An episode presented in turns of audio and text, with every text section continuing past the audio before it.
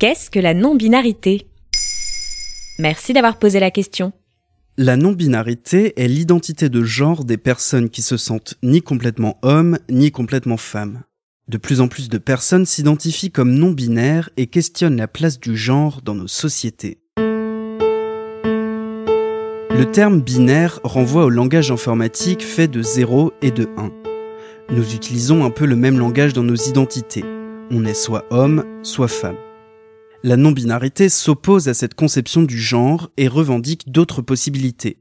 Certaines personnes se sentent un peu hommes et un peu femmes, d'autres entre hommes et femmes, et d'autres encore ni hommes ni femmes. Le terme non-binaire commence à être utilisé dans les années deux mille et se propage avec les réseaux sociaux. Début deux mille dix-neuf, une étude de YouGov pour l'Obs révèle que quatorze pour cent des dix-huit à quarante-quatre ans se disent non-binaires. Ce n'est pas pour autant que le refus de la binarité est récent. Ce terme a juste permis à des personnes autrefois isolées de se retrouver. Finalement, c'est une autre manière de dire androgyne ou intersexué ? Non, l'androgynie fait référence à l'apparence physique d'une personne, l'intersexuation concerne les caractéristiques sexuelles d'une personne.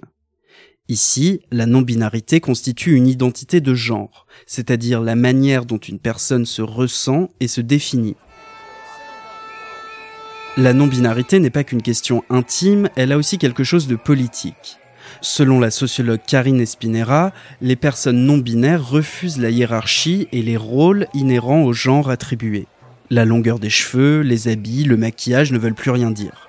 La non-binarité est une lutte contre le patriarcat, ce qui n'est pas toujours simple et peut entraîner un rejet, en partie dû à l'ignorance d'une majeure partie de la population sur le sujet. C'est ce qu'explique le youtubeur non-binaire Guy NotaGuy. Malheureusement, le genre non-binaire n'existe pas encore. C'est-à-dire que les gens, dans la rue, dans les magasins, dans plein d'endroits, quand ils vont nous croiser, ils vont forcément se demander « est-ce que c'est un homme ? Est-ce que c'est une femme ?» Ou alors ils vont se dire « c'est un homme », ils vont se dire « c'est une femme ». Ou alors ils se poseront la question. Mais quel pronom on utilise quand on parle à une personne non-binaire ? Il n'y a pas de règle, cela dépend de la personne. Mais il est vrai que la langue ne facilite pas l'existence des personnes non-binaires. Si on peut utiliser le pronom « they » en anglais, il n'existe pas de pronom neutre dans la langue française. Alors, certains en inventent, à l'exemple du pronom « yel », contraction de « il » et de « elle ». Mais des problèmes se posent aussi au niveau administratif. Certains pays, comme la Belgique ou le Népal, proposent un genre neutre sur les papiers d'identité. Ce n'est pas le cas en France. Et pourquoi on ne supprimerait pas tout simplement le « M » et le « F » des cartes d'identité ? L'État n'a peut-être pas besoin de connaître notre genre. Certains proposent cette solution. Alors, l'État et peut-être nos sociétés deviendraient à leur tour non-binaires. Voilà ce qu'est la non-binarité.